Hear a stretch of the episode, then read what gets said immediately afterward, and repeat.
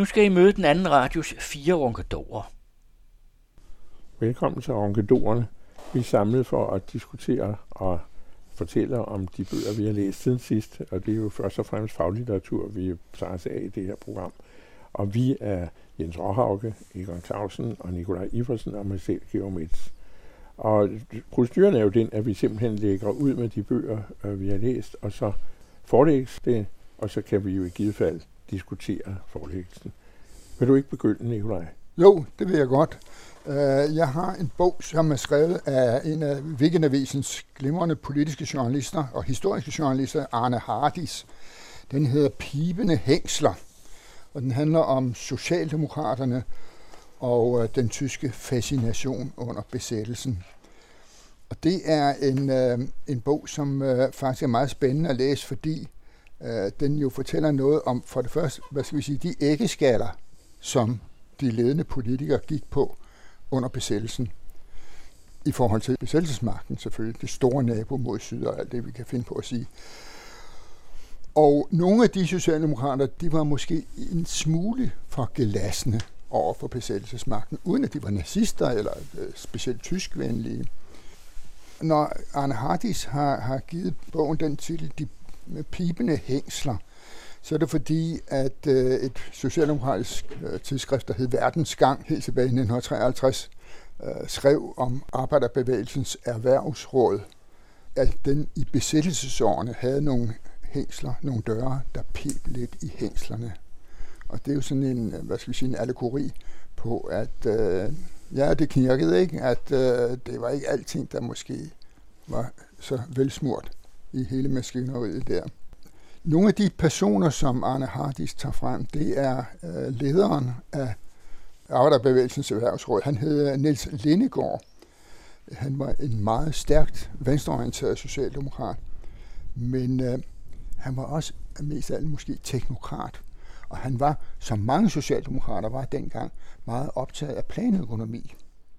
Og planøkonomi, det var jo noget, vi så i Sovjetunionen dengang, men man så det jo også i Tyskland, altså den statsstyrede økonomi. Det er jo ikke så usædvanligt, at det er specielt i krisetider, at det planøkonomiske kommer ind. Det tror jeg simpelthen også, vi kender i Danmark, at man så griber til det, at staten begynder at manøvrere rundt i det økonomiske og de erhvervsmæssige rum. Han blev betragtet som måske en smule naiv i forhold til øh, tyskerne.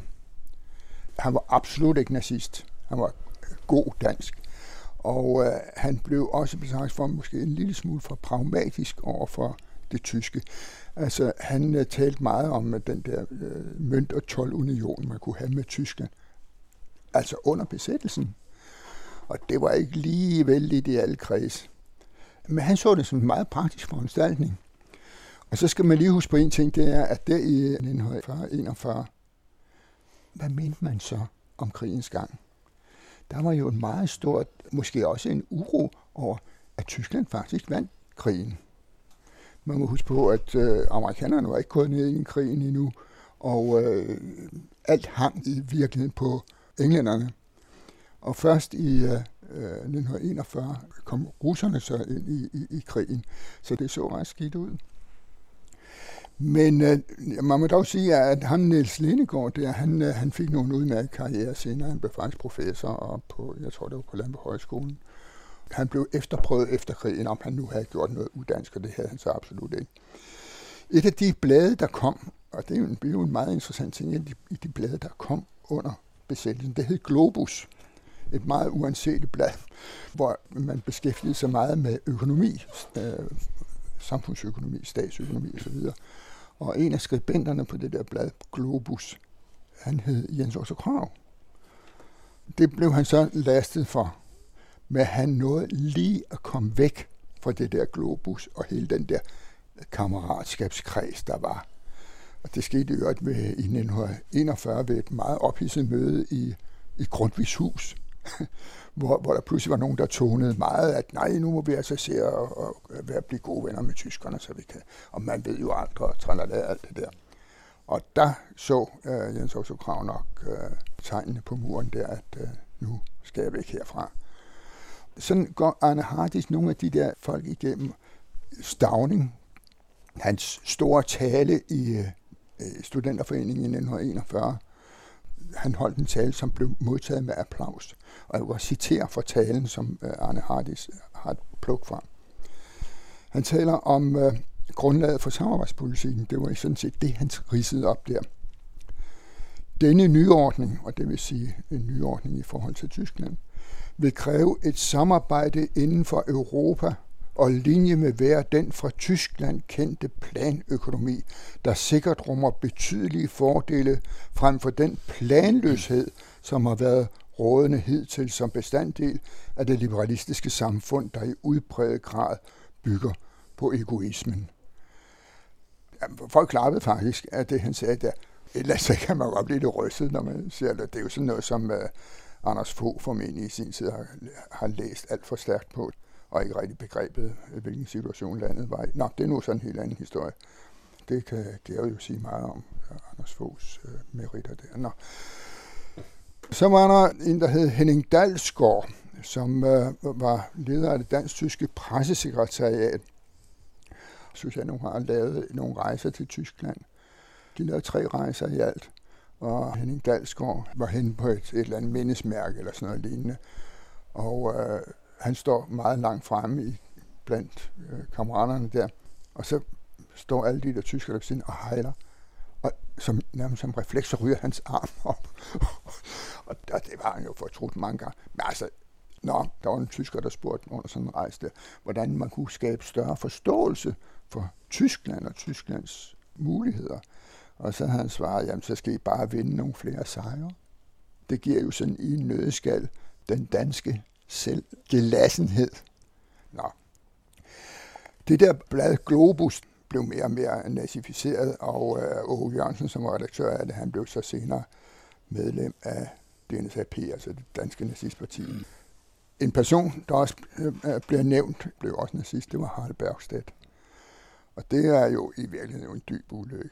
Altså, han forlod Socialdemokraten sådan bum, lige pludselig. Og dagen efter, han forlod Socialdemokraten, vendte han så over Socialdemokratiet, og samme dag vendte han så over i nazipartiet. Og blev en hyldet på i fædrelandet, ikke, som den store digter og alt muligt andet. Og det var jo trist i virkeligheden for os alle sammen, måske allermest for Harald Bergstedt. Men vi kan jo stadigvæk synge både Lærkereden og Solen er så rød, mor. En øh, meget interessant person var formanden for de samvirkende fagforbund og øh, socialminister under besættelsen, Lauritz Hansen. Han var absolut ikke nazist, men han blev simpelthen fuldstændig stødt ud. Han begik en kæmpe, kæmpe stor fejl. Det var, at på det tidspunkt, hvor tyskerne pressede Wilhelm Buhl væk fra statsministerposten, der gik Paul Kanstein, som var i Værnemagtens... Øh, ja, og var en ikkesandskab. Ja, ja, ikkesandskab, ikke, og sad inde på Dammerhus og alt muligt andet.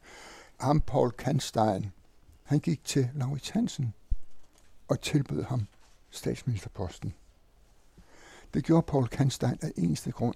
Det var for at blive fri fra Fritz Clausen. Fordi tyskerne ønskede ikke Fritz Clausen. Fordi man ønskede jo stadigvæk Danmark som den lille kanariefugl, ikke? Det havde været forfærdeligt, hvis Fritz Clausen var. Så tilbød han Lauritz Hansen. Lauritz Hansen sagde absolut nej. Men han glemte en ting. Han glemte at sige det til Wilhelm Buhl. Og det er jo et faux pas.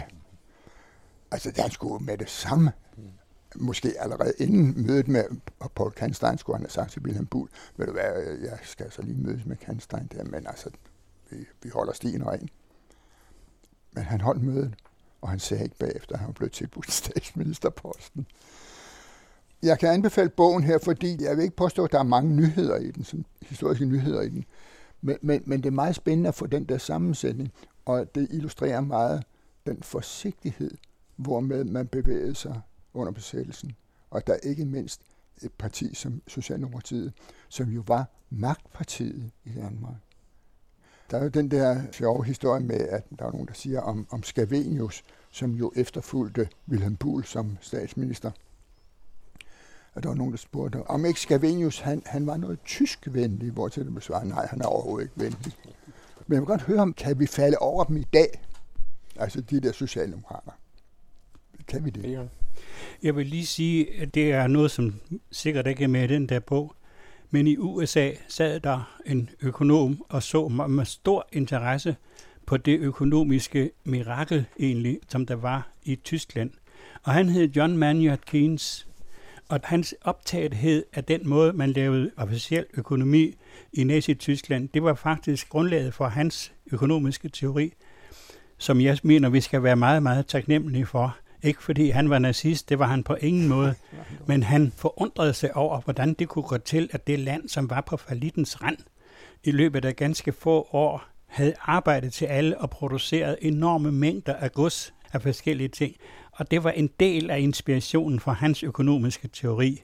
Og det kan da også godt være, at det er sådan nogle fascinationspunkter, som har været gældende for, for de danske socialdemokrater, for de havde jo også udblik ud i verden, og de synes jo, hvad jeg synes er rigtigt, det som Stavning sagde, at den økonomi, som hersker i, hvad skal man, den rå kapitalisme, det er jo en, som er besat af et vildt begær efter at bryde ned og ødelægge for at få profit. Så det er da klart, at det må et hvert anstændigt menneske, der tager afstand fra. Det betyder jo ikke så, at man kaster sig i armene på nazisterne, men jeg siger bare, at det, der er også en årsag til den fascination.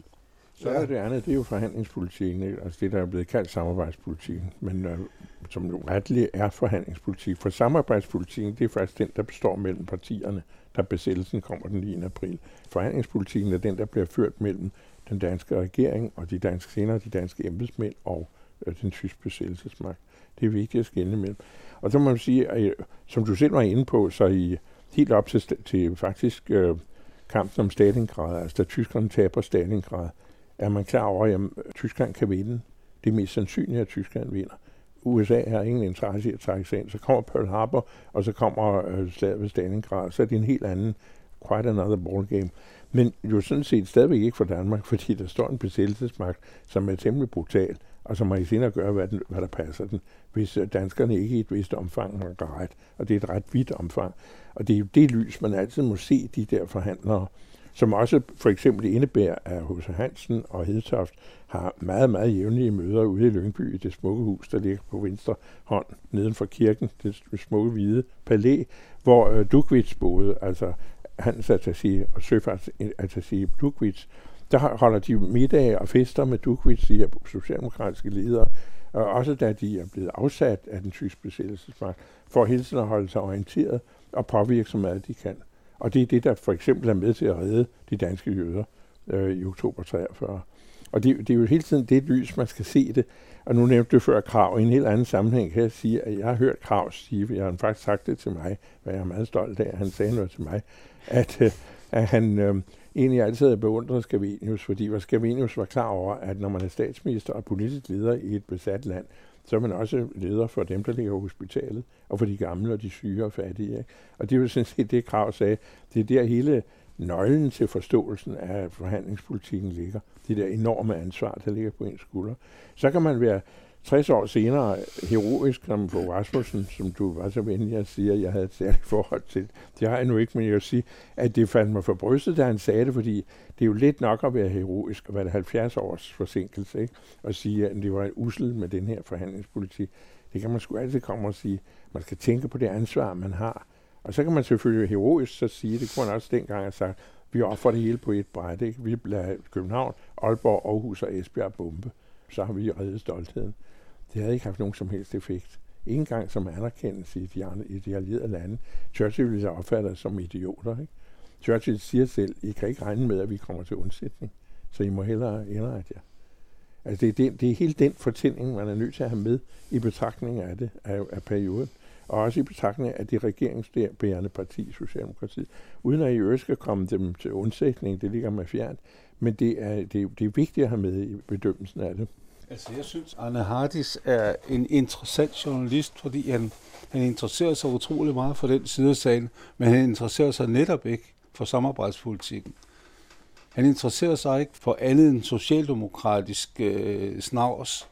Når man læser hans forskellige bøger om den der periode, så synes jeg, at hele den der borgerlige fascination og landbrugets øh, voldsomme interesser i samarbejdet og, og pres på socialdemokratiet, det kommer Arne Hardis aldrig ind på. Derfor synes jeg altså, at han lugter lidt. Nej, ved du hvad, det, Jens, det er jeg faktisk uenig med dig. Ja, fordi det er jeg ikke i tvivl om. Jeg, jeg mener, jeg, vil, jeg, jeg synes, det er fremragende, og jeg mener faktisk også, det er gjort, der fortæller om partiet Venstres øh, store gelassenhed overfor besættelsesmagten. Men man kan jo godt fortælle en historie om Socialdemokraterne, ja, ja. uden man så skal sige, og i øvrigt så var de også, og i øvrigt var de også. Altså det. Jamen jeg spørger bare om, hvad er det for nogle bøger, Arne Hardis, der er undgået min opmærksomhed? Det er bare det, jeg spørger om, for jeg har aldrig set ham øh, Jamen, gå i kødet på... Nej, men, men altså, han, han vælger så at gå i kødet på, på dem, om jeg så at sige. Det er også det, jeg siger. Ja, men... men and so what? Okay, tak, Egon. Ja, jeg sidder her med en bog, som jeg anser for at være en af de væsentligste bøger, der er udkommet her i Danmark i år. Den hedder Eko, et essay om algoritmer og begær. Og den er skrevet af den norske Lena Lindgren. Og den handler om det uhyre, som er sluppet løs i vores samfund, og som vi ikke ved, hvad vi skal stille op med. Nemlig internetmedierne, Facebook og Twitter, og hvad de gør ved os. Fordi det er klart, de gør noget ved os. Vi lader som om, at verden regeres af folk, der taler sammen og diskuterer politik og stemmer om det, men vi kan jo stadigvæk se, vi kan så tydeligt se og høre, at der er en stor del af verdens befolkning, som har en helt anden opfattelse, som tror på konspirationsteorier, som tror på hemmelige sammensværgelser. Og der siger Lena Lindgren her, at det hænger i utrolig høj grad sammen med fremkomsten af de elektroniske medier, men vi har endnu ikke forstået, hvordan vi skal forholde os til det. Hun er utrolig velskrivende, og hun tager sit udgangspunkt i den græske myte om Eko og Narcissus, og det er Narcissus, der sidder her på forsiden. Han drukner i sit eget spejlbillede, og det er jo egentlig meget sigende også om det, der foregår. Hvis I er på Facebook, så vil I se, at, at der møder man stort set hele tiden sig selv, fordi der sidder nogle algoritmer inde bagved og styrer det. Og, og Narcissus øh, druknede i sit eget spejlbillede, og en Eko, som var forelsket i Narcissus, mistede sin krop, og er nu kun en, der kan gentage og gentage og gentage. Og det bruger hun, som synes jeg, et meget, en meget rammende beskrivelse af det, der foregår i de sociale medier. Og hun øh, begynder med, at hun er i Silicon Valley, rejser derover, hun vil tale med, med, med, med cheferne, det kommer hun nu ikke til. Men så skriver hun, at det, som vi, eller mange, forbinder med Silicon Valley, det er jo sådan nogle nørder, der går rundt sådan hætteklædte og sidder i en garage og udvikler verdens mest system. Og sådan var det engang, men sådan er det ikke mere. Det er sådan, at øh, ideen bag mange af dem, der sidder, det hedder øh, disruption eller disruption. Og det ved jeg, det hedder ødelæggelse af eksisterende systemer for at opbygge noget nyt, som de siger. Jeg ved, det, det er noget, de underviser i også på, på C B S øh, i Danmark. Altså den der nødvendige, det hedder innovation og omstilling og kreativitet, og jeg ved ikke, hvad nogle smukke ord. Men hun siger, at i dag, der ledes den der disruption ikke af nogle charmerende matematikgenier i hættetrøje og med skæve fortænder, men af verdens rigeste selskaber med ambitioner om almagt. Og det beskriver hun så fremragende. Overskrifterne er dalen, kilden, bjergene, skoven, vandet og blomsten. Og det bruger hun så for at gennemgå hele den her teknik. Og hun citerer, at der var en, en mand, der hed James Williams, som har været ansat, ansat på Google, og han holdt op, og han har, han har så bekymret over, han skriver, at teknologiens virkning på sanserne, på hjernen og samfundet, det ved vi ikke, men han mener, at først så vil vores søgelys forsvinde, det vil sige vores evne til koncentration. Så vil dagslyset blive svækket, det vil sige evnen til at se klart og tage oplyste samfundsmæssige beslutninger, og til sidst så vil stjernelyset forsvinde. Det er det lys, som vi ser op imod for at finde håb og redning, og som kan give livet mening. Og hun skriver, nu læser jeg lidt højt, fordi det er sådan, at den der Eko, Eko siger hun. Eko spreder falsknerier og spin, løgne og rygter. En hver stor hændelse, hvor medierne har sammenfaldende budskab, afføder automatisk en strøm af konspirationsteorier. Flere og flere tror, at verden er en sammensværgelse. Der findes en dyb stat, en indre fjende, en slange er nær ved vores bryst. Fjenderne kan skifte ansigt, og de kan være globalister, pædofile, kulturradikale, jøder eller muslimer. De kan operere i de skjulte, som frimurerloger, som staten, som arbejderpartiet eller hvad som helst.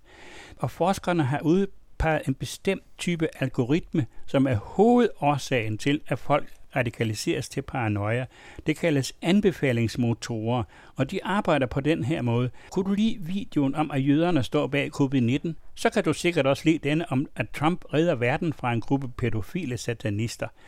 Og hun skriver, at alle sociale medier er superspredere af konspirationsteorier. Men YouTube er særkasse. Det er det største radikaliseringsmaskineri i det tyvende århundrede. Det viser sig, at den franske filosof René Girard, han har været ansat på universitetet i Silicon Valley, og René Girard er meget optaget af. Han har skrevet en, en fremragende bog, som er kommet på dansk. Den hedder Svar på Jobs spørgsmål. Hvis ikke I har læst den, så kan jeg anbefale den. Den handler om syndebukketeorien. Den handler om det, som Girard kalder for det mimetiske begær, som er sådan noget, der ligger inde i os mennesker, at vi vil efterligne de andre, uden at vi egentlig ved det. Det mimetiske begær er ikke et primært behov, men det er en higen, der opstår efter, at de basale behov er dækket. Og han bruger et eksempel på en flok små børn. Så er der en, der sidder på gulvet. En af dem rejser sig og begynder at gå hen mod et stykke legetøj. Barnet ved siden af ser det ud af øjenkrogen, og han er hurtigt på benene, løber over hals og hoved for at komme først og får det. Det kender vi da alle sammen. Det gælder om at komme først, og det mimetiske begær, det ligger sådan i os som et, en kulturel, eller hvad skal man sige, en indbygget tendens, og det skaber misundelse, fordi vi tror, især når vi ser nogen, som ser ud til at lykkes, og som har det godt, så bliver vi misundelige, og så opstår der vrede og had, og så udnævner man en syndebuk. Job var sådan en syndebuk. Jesus var sådan en syndebuk, som, som skal dø, for han skal tage al verdens skyld og synder på sig, og så skal han jages ud i ørkenen, eller så skal han henrettes på forskellige vis.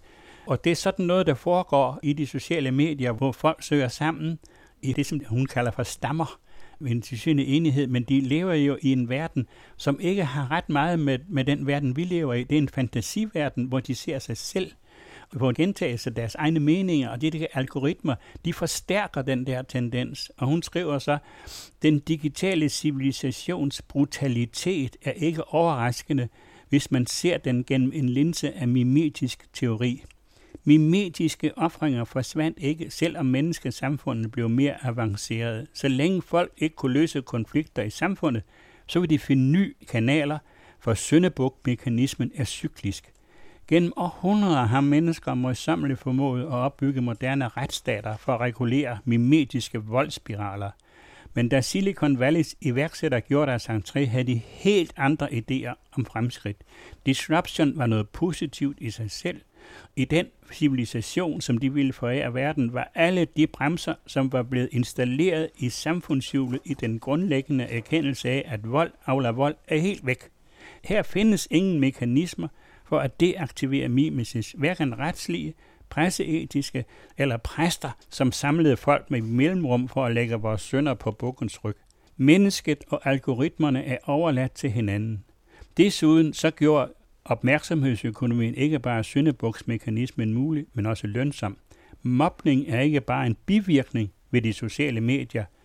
Det er en feature, en definerende egenskab. Det tog godt og vel ti år, før vi så, at to tusind-tals menneske fandt lige så stor glæde ved ritualer for ofring, udskamning og spot som et gennemsnitligt middelaldermenneske. Og det er noget, man kan læse om i den her bog. Hun giver en rigtig god forståelse for, hvad det er for nogle frygtelige kræfter, som vi har sluppet løs imellem os, og som vi jo betjener os af med lige stor, sådan en blanding af fryd og skræk. Og det gør vi, synes jo også, det er sjovt at gå ud på det der, og vi aner jo ikke, hvad det er for nogle kræfter inde bagved, som ligger der og høster data og styrer vores meninger.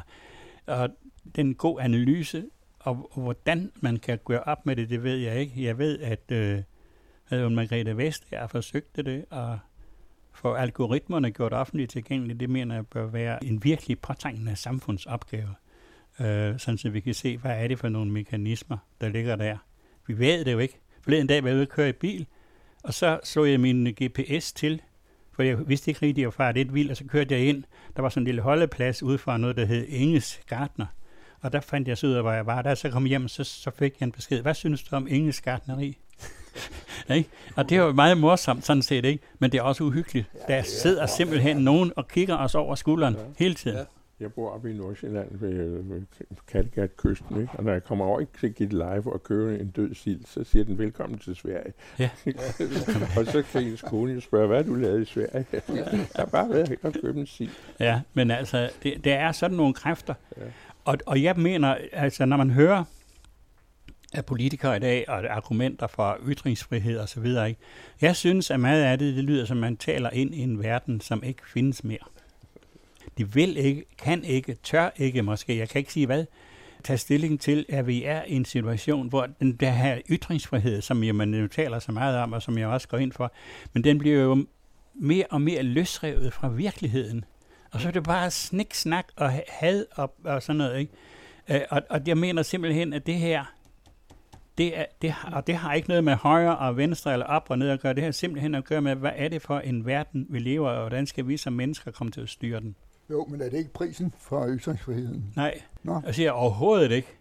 Nå. Jeg siger bare, at der er meget ytringsfrihed, som svæver ud i den blå luft, der har ingen forbindelse. Det er spøgelser, det er ekko. Ja, og men hvad? Det er jo ikke frihed, der er jo en ytringsstyring.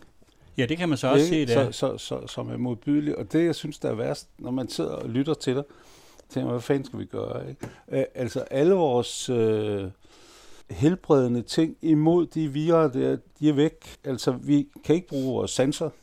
Jeg har, har lige læst øh, nogle tyske læger og, og filosofer, som, som siger, at det der digitale øh, univers, at man har skåret hænderne af folk, ja. for vi har ikke længere nogen kontakt til virkeligheden.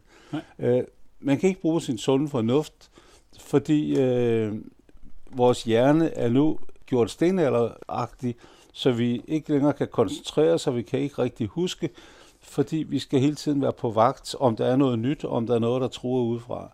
Så har hun altså, noget begreb om, at vi kan stille op imod de algoritmer? Egentlig ikke, og jeg synes også, det er en fordel, fordi det er en ja. ulykke, synes jeg, eller en ulempe, at mange af de bøger, der beskriver det, de slutter altid med et kapitel, der hedder håb. Og det vil jeg gerne være fri for, for det er rent sniksnak. Det er det tit er det. Det er den forsikring om, at jeg virkelig overhovedet. Men det gør hun ikke. Men, ja. men det, som jeg synes, hvis man kunne sige, at ingen algoritmer var hemmelige.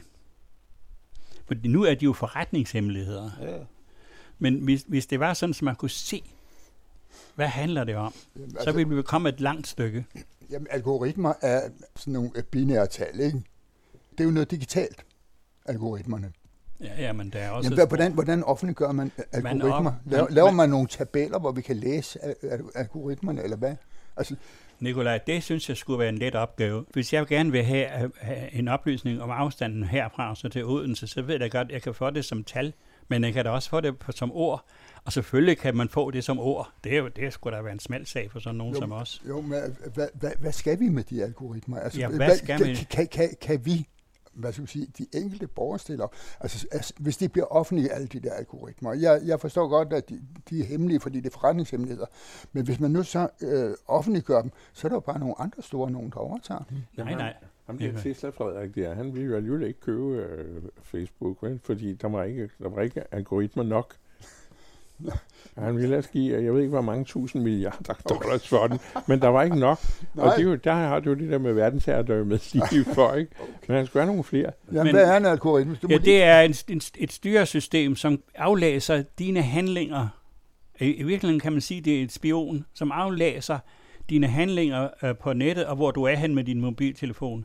Og det styresystem, det bliver så brugt til at, at hente din opmærksomhed på, på eksempel, hvis du går ind og køber en vare i en butik, så får du bagefter, hvad synes du om butikken? Men du får også, hvis du søger på nettet, for eksempel, jeg skulle have købt en mus til min øh, computer, og det vælter ind med museannoncer, og det er fordi, det er en algoritme, som siger, her er en mand, der søger en mus, og sådan når det skulle forbydes, fordi det, det er... Det, det oplever jeg jo aldrig. Jeg, jeg sidder også og leder på nettet, og, og er til at købe noget på nettet, og et eller andet. Jeg får aldrig det der... Men Nikolaj, hvad, hvad skal jeg gøre for at få dem? Nikolaj, vi oplever det hver dag, ikke, måske ikke lige med forretningerne. Altså, som hun så skriver, hele det samfundssystem, det, den retsstatsmekanisme, som vi har været år, flere hundrede år om at bygge op, den bliver sat ud af kraft. Det ser vi jo ikke dagligt, men ofte. Vi har set det her i landet. Frank Jensen, hvad hedder han, ham der Østergaard, og andre, som bliver hængt ud på nettet for noget, de muligvis har gjort. Det er, det er ikke for at undskylde dem.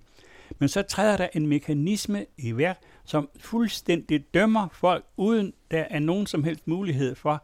Uh, der er ikke sådan, som vi har i retsvæsen, hvor der er en anklager og en forsvarer og en, en diskussion, og så falder der en dom.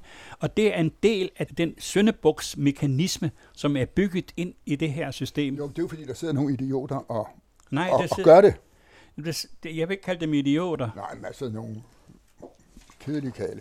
Nej, det, jeg, det ved jeg. Jeg, jeg. Jeg mener ikke at i den forstand, at der, der, jeg ved, hvem, hvem, hvem skulle de der kedelige kale være? Nu er der nogen, som, som, som mangfoldiggør, eller skriver hadske ting, eller hvad ved jeg. Nej, men det hadske ting... Det, det er da ikke noget, maskinerne gør af sig selv. Det hadske ting, det kommer... Nu, nu, nu citerer jeg igen René Girard, fordi han har den der, den, den, den, det der mimetiske begær, som gør, at man efterligner andre, og hvis man ikke kan komme til det, så bliver man misundelig, og det er sådan noget, der ligger i det ubevidste, så bliver det misundelig, og hvis det så er noget, der går galt, så er der nogen, der udpeger en syndebuk. Og han siger, at Facebook, det er verdens største syndebuksmekanisme, og det tror jeg er rigtigt. Vi ser det jo foran os. Du kan også gøre det i medierne, de officielle medier. Forleden ja. dag var der en stor gærdafest i det Kongelige Teater, på grund af dronningens jubilæum. Og der kan du tale om en algoritme, fordi der sidder så et panel og taler udelukkende i en retning om yeah. det. Og hvis man så siger, hvad fanden er det for noget, er det for noget snobberi, hold nu op, så får man at vide, at man er negativ og forfærdelig, måske ligefrem unationale, ikke? Og hvis der er et, et regime bagved, så kan det sgu blive farligt. Det er faktisk et eksempel på en algoritme. Det er en, en, en, en, på en måde... En, ja, det var da næsten også upærligt, det der. Ja, men det er jo derfor, vi havde et, et udmærket ordning i Danmarks Radio. Per C. Møller skriver faktisk udmærket om det i dag et, et, et, et, i Berlingske Tidende, hvor han skriver, hvis man ikke havde Danmarks Radio, så måtte man opfinde det. Det gælder bare ikke mere, fordi den oprindelige tanke i det, der hedder public service, det er et dialektisk princip, at hvis man viser sådan noget jubilæet der, så er der en eller anden røst, der også taler, ikke nødvendigvis imod det, men sådan, så det vækker eftertanke. Mm. Her anbringer de et panel, som kun kører i en retning, det at det er inderlig vidunderligt, og at dronningen er inderlig vidunderligt. Og, altså skam få den, der tænker bare en lille bit smule imod det. Ja. Det er en helt lettelse, når man så ser den norske konge blive væltet ud af en lejet bus, og den svenske konge, der bliver så, var så sur at se på, at man skulle tro, at han var parat til at belejre Danmark, helt klart til at belejre København, som hævn fra seksten nioghalvfjerds. Man bliver helt lykkelig. For nioghalvtreds. Man blev helt lykkelig for at se det, fordi der pludselig var der et ufrivilligt øjeblik i det, ikke? Et, et ufrivilligt afbrud af en algoritme. Og, nu, og det her, algoritmerne styrer os. Hvis du går på Facebook, så vil du opdage, at du kommer ind i et univers, hvor du træffer en masse mennesker og oplysninger, som du sådan set har i forvejen selv. Og du kommer ind i et ekokammer. Og hun skriver om narcissismen, for det er jo det, det er. Uh, og den største narcissist i verden i dag, det han hedder Donald Trump, og der skriver hun også om, men det vil jeg nu ikke sige her, men hun skriver om narcissismen, at øh, det er måske forkert at tale om en narcissistisk kultur, for så taler vi om en kultur, som først og fremmest leder efter sig selv. Den leder godt nok et forkert sted, hvor hverken individer eller samfund finder sig selv ved at stirre ind i et spejl. Og en sådan narcissistisk kultur er ikke hverken kold eller ond, den er bare på vildspor. Man kan godt have tvivlen. Svanike-poeten Peter Poulsen skriver et digt om spejlet. Ham har jeg vist set før. Altså, det er meget godt jo. Ja, øh, jeg har taget en øh, bog med, som efter de her algoritmer er totalt passé på en eller anden måde. Men en meget intens bog, der er skrevet af Lars Spenden Hansen. Den hedder På kanten af asfalten. Og På kanten af asfalten øh, er det sted, hvor han skulle mødes med nogle andre, da han kom til en by i Afrika. Hvor er det, de bor? Jo, de bor på kanten af asfalten. Der, hvor det G P S-styrede samfund hører op, der bor de. Og øh, han har været N G O'er hele sit liv, og så har han arbejdet som journalist for det, der hedder Global Nyt. Men øh, først og fremmest, så har han rendt ind i nogle fyringer rundt omkring, fordi han øh, er engageret i sit arbejde. Og nu skal man så sige, at det er ham selv, der har skrevet det, så det kunne man jo godt sådan tage lidt med et gran sand her i Sangha. Men på en eller anden måde tror jeg, at han, at han er meget oprigtig. Hans kone er også, og hende er også N G O'er, hende bliver der holdt mere fast i fra, fra de forskellige projekter. Når jeg siger, at jeg tror på ham, så er det fordi, min kone og jeg på et tidspunkt blev hyret til at lave et, det der dengang hed et fremtidsværksted på Hornbækhus for øh, udsendte til Afrika. Og det var Danita, der stod for det. Da det var slut, det går ud på, at de forsamlede, de prøver at forholde sig kritisk til deres virkelighed, så forholder de sig utopisk til den, og så skal de gå ind og analysere, hvad er anstødstenene for, at vi kan lave et handleprogram. Og da vi havde lavet det, der blev vi som ledere af det der fremtidsværksted nærmest ført ud med førergreb, fordi alle de her udsendte, de havde nogle idéer, som overhovedet ikke matchede teknokraterne i Danita, som havde nogle politiske visioner for, hvad man skulle foretage sig. Og alle de her mennesker, som havde fingrene i snavset derude, de havde nogle andre fornemmelser for, hvordan man samarbejdede med lokalbefolkningen. Hvad der var vigtigt for lokalbefolkningen. De, de øh, lignede bare ikke de drømme, som var formuleret politisk i det danske udenrigsministerium. Og det er lige nøjagtigt sådan nogle ting, han skriver om. Det er alle de gange, hvor der kommer nogen ud, som ved bedre. De sidder og arbejder med nogle projekter, og så får ambassaden pludselig besøg af et par stykker i, i jakkesæt, som kommer med, med løsningen på, øh, hvad det er, der skal foregå. Og, og, og, og så er man faktisk illoyal, hvis man, hvis man tæller dem imod. Og det er så forrygende læsning at, at se, hvordan de bliver forflyttet rundt omkring fra. Hvis de har for meget god kontakt, så beskriver han også noget, som er meget morsomt, nemlig jalousien i diplomatkorpset. Folk bliver forflyttet, og der bliver rokeret rundt, fordi der er nogen, der føler deres positioner truet, der er nogen, der føler det ene eller det andet. Og, og det er faktisk morsom læsning, hvis ikke det var fordi, det gik ud over nogle mennesker. Men, men øh, han peger i hvert fald på en, en lang række tilfælde, hvor, hvor, hvor man må sige, at dansk ulandshjælp kunne muligvis have været brugt bedre, og man kunne have behandlet øh, folk bedre, navnlig den lokalbefolkning, som øh, samarbejder, og hvor nogen kommer i klemme, fordi de har samarbejdet, øh, og, og pludselig så, så ændrer det hele karakter, og så står de med deres lændeklæde i postkassen. Han beskriver også nogle, nogle samarbejder, som jeg synes trækker tråde frem til i dag, når han beskriver, hvordan det har været at samarbejde med øh, at komme øh, ind i universet omkring Rwanda, som vi nu skal til at, at, at have et intensivt samarbejde med. Så er det ret interessant at læse, hvad det er for nogle mennesker, vi skal samarbejde med nu. De har i hvert fald en fortid, som er lidt mere dramatisk end den, Jeppe Kofod kunne mønstre i Danmarks Socialdemokratiske Ungdom. så så øh, det er lidt rystende, at man negligerer sådan nogle ting. Og vi får altså sådan nogle meget jordnære betragtninger fra, fra en mand, der altså virkelig har været igennem øh, møllen. Og, og det er de afrikanske lande, altså han, Elfenbenskysten, Mali, Togo, og så kommer han over til Rwanda, Guinea og så videre. Alle de steder har han været. Han har set, hvordan afrikanske, uden at vi egentlig har grebet ind, hvordan afrikanske håbefulde ledere er blevet ombragt. Mm. Men også, hvordan man har set gennem fingre med, med forskellige mærkelige korruptioner. Og jeg, jeg synes, man bliver virkelig klog på, hvad det er for nogle ting, der foregår i Afrika, fordi Afrika er jo ikke fattigt. Sådan som det bliver beskrevet her, der er Afrika jo et, et land, der er styret af, man kunne kalde det no, nogle analoge ekokamre. Ja.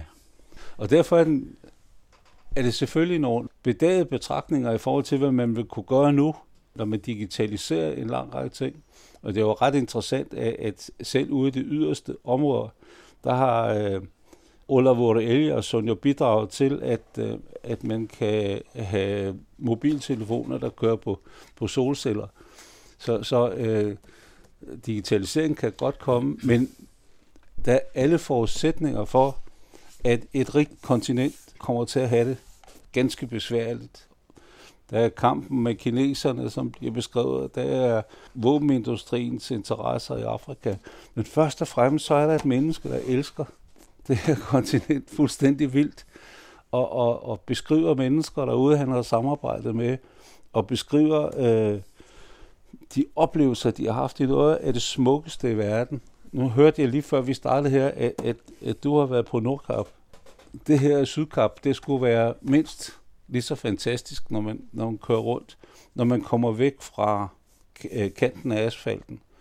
Men først og fremmest historien om et menneske, der har elsket at sætte mening i det job, han havde fået, og som er løbet ind i rigtig mange skuffelser, og kan se, at der er nogle kræfter her, som egentlig modvirker idealismen ganske, ganske voldsomt. Og alligevel så hænger han ved.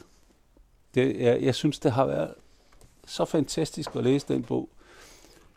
Også selvom man ved, at han er part i sin egen sag. Jeg har siddet og læst lidt om ham andre steder for at finde ud af, om han er en fusentest eller hvad han er. Og, og øh, han får altså pænt skudsmål. Undtagen fra dem, der har forflyttet ham. Her tager jeg over så med, tak skal du have, så jeg over med øh, den bog, jeg har med, der hedder Altings Begyndelse, fordi det er faktisk apropos til, til alle bøgerne i dag. Øh, I det, det er konflikten mellem historien og ikke-historien, kan man sige. Både, øh, om jeg så må sige, mellem øh, nationer og øh, internt i nationer. Det er en bog, der er skrevet af to øh, videnskabsfolk. Den ene hedder David Graeber, som er død i to tusind og tyve, og den anden hedder David Wengrow, som lever i bedst velgående. Og den ene er antropolog, og den anden er professor i arkeologi. Og de har sat sig sammen og lavet et, øh, synes jeg, et mesterværk. Og jeg vil meget nødig forhøres i det, øh, fordi det er, så, så begynder jeg at græde, fordi det er en utrolig svær bog. Og vanvittigt svær. Og det, man kan ikke læse den øh, på én gang. Man er nødt til at læse den i flere omgange. Man er nødt til at læse den flere gange. Så har jeg allerede været. Jeg vil alligevel anbefale den, fordi den giver nogle indblik i nogle grundlæggende problemer, som er selve historiens væsen. Og når jeg siger det med historien og ikke historien, så har vi den selv i vores, eget, i vores egen historie. Vi har den underkøbet hos Saxo. Uh, Saxo fortæller om sin egen tid, og der er det jo meget detaljeret, så gjorde Absalon sådan, og så sagde kongen sådan, og så tog de ned til vinterne, og så gjorde de sådan og sådan. Og det er meget oplysende. Tidligere i værket, så går han til sagatiden, som vi kalder det, hvor han taler om Frode Fredegod, som dør, og så er der ikke andet at gøre, end at stavle ham op som lige i en karret og køre ham rundt i landet, fordi der er total fred under ham. Og det er altså et eksempel på ikke-historie. Det er nutidens forestillinger om, at fortiden er uden historie. Den er bygget op på ritual eller begivenhed, en særlig begivenhed og en særlig person. Og det er så det. Og det kender vi alle sammen, at vi udelukker. Vi tager det jo også med de øh, aldre, vi har i oldtiden. Vi siger, at først kommer stenalderen, så kommer bronzealderen, så kommer jernalderen. Og det er sådan bum, bum, bum. Og så kommer øh, vikingetiden, og så er det sådan lige ved at være nu. Fordi så får vi skriftsprog, og så kan vi begynde at udtale os mere om, hvad der skete. Og underforstået ligger der i det, at der var egentlig ikke rigtig nogen politisk historie før. Fordi det kan vi ikke beskæftige os med, så lader vi være. Og sådan har så kolonisatorerne haft i meget høj grad, for eksempel over for Afrika, eller da de kommer til Amerika, til det vi kalder indianerne, som jo er en fejlagtig betegnelse, men der kommer europæere over, og de har den opfattelse, som de også sender hjem, at jamen, de her folk, de lever bare i sådan en, en slags limbo, hvor de rider rundt på prærien, da de har fået heste, og da de, før de har heste, så regner de rundt på prærien og skyder nogle bisoner, og så laver de stammedanse og regndanse, og det er det. Og så er det, så nogle gange kommer de lidt op og slås, men der er ikke rigtig nogen historie. Der er ikke noget herfra og dertil, som vi kender hos os civiliserede folk. Og så skulle man tro, at det blev bedre med oplysningen, men der kommer sådan set det paradoksale, at oplysningen egentlig gør det værre, fordi oplysningen understreger, at først når man er et oplyst menneske, kan man have en historie.